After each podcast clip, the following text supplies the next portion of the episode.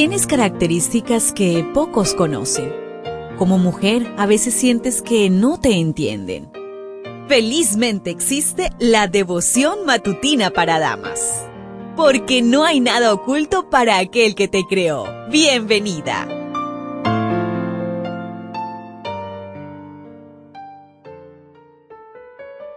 Una feliz semana para ti, querida amiga, querido amigo. ¿Cómo estás? Espero que hayas descansado, que hayas podido dormir bien, estés con nuevas fuerzas y con la energía suficiente para iniciar las actividades de esta nueva semana. Hoy 4 de junio, la meditación trae por título El miedo a los gobernantes. Esther 9:3. Por miedo a Mardoqueo, todas las autoridades ayudaron a los judíos. Supongamos que los judíos en su terror al edicto de muerte hubiesen ignorado el segundo decreto en el que se les daba permiso para defender sus vidas a través del contraataque. La noticia parecía demasiado buena para ser cierta, pero la fe jugó un papel importante.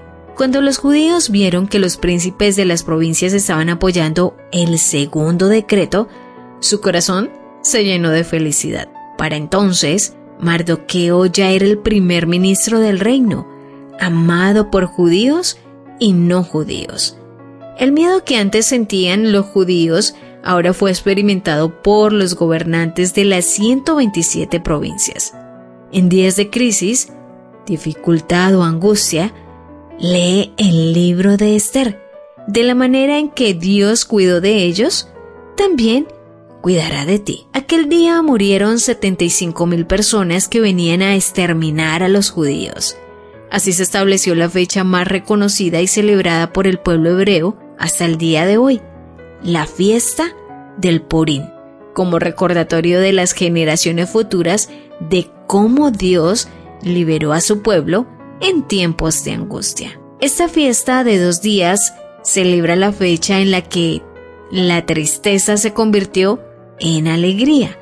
Se lee el libro de Ser y cada vez que se pronuncia el nombre de Amán, cada uno profiere maldiciones. En el libro Profetas y Reyes, en las páginas 444 y 445 nos dice lo siguiente. Los momentos penosos que vivió el pueblo de Dios en tiempos de Esther no caracterizan solo a esa época. El mismo espíritu que en siglos pasados indujo a los hombres a perseguir la iglesia verdadera, los inducirá en el futuro a seguir una conducta similar para con aquellos que se mantienen leales a Dios.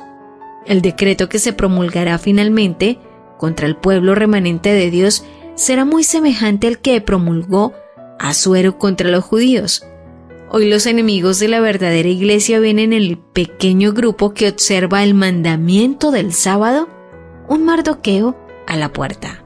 La reverencia que el pueblo de Dios manifiesta hacia su ley es una reprensión constante para aquellos que han desechado el temor del Señor y pisotean su sábado.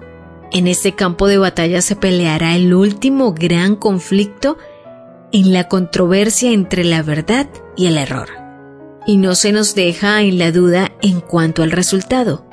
Hoy, como en los días de Esther y Mardoqueo, el Señor vindicará su verdad y a su pueblo. Confía en la promesa de vindicación y saborea por adelantado la victoria. ¿Lo ves? ¿Te das cuenta? Tu creador tiene el manual perfecto de tu estructura femenina la devoción matutina para damas vuelve mañana. Gracias a Canaan Seventh Day Adventist Church and DR Ministries.